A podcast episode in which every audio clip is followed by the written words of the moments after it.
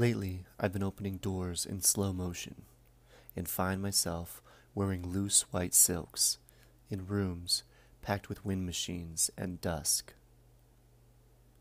I have a tendency to be sad near windows, thinking of all the problems I have with my man with his trifling yellow ass. My man is more a concept than anything. At dinner, I watch red pepper soup spill onto his powder blue button down and ask, Why don't you love me any more? I sit on the couch with a wine glass full of milk, cry in ways that frame me gorgeous and fuckable. My girls come over, and we light his suits to spark our spliffs. My best bitch tells me I need to get over him, says he don't even exist. But what she know? I have all this house to walk through, all these gowns to cry on, all these windows to watch the rain. There must be a man in this house who loves me too much to do it well. There's a room in my basement filled with water and gold, and that's it. Water up to my well managed waist.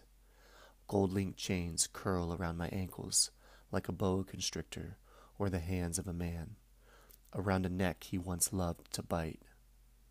I dip my head in, let even my hair get wet, and rise out of the water, hooded Venus Aphrodite. Ghetto god with iced out robes, draped from my head and arms, covering my nipples, and ill Nana just so. I could be a trophy for some award show only niggas know.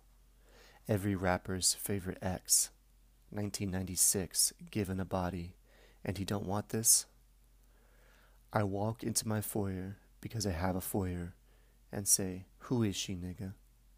I promise the hydrangeas flinch. My man is so fake, he don't exist. My girls was right. The suits we lit were mine. My man is all in my head, and it's a bad head. Tomorrow, after I run and spend some time studying the mirror, I'll burn this whole shit down, like Left Eye would, like any good wife. Whatever survives will be my kingdom. I hope I make it.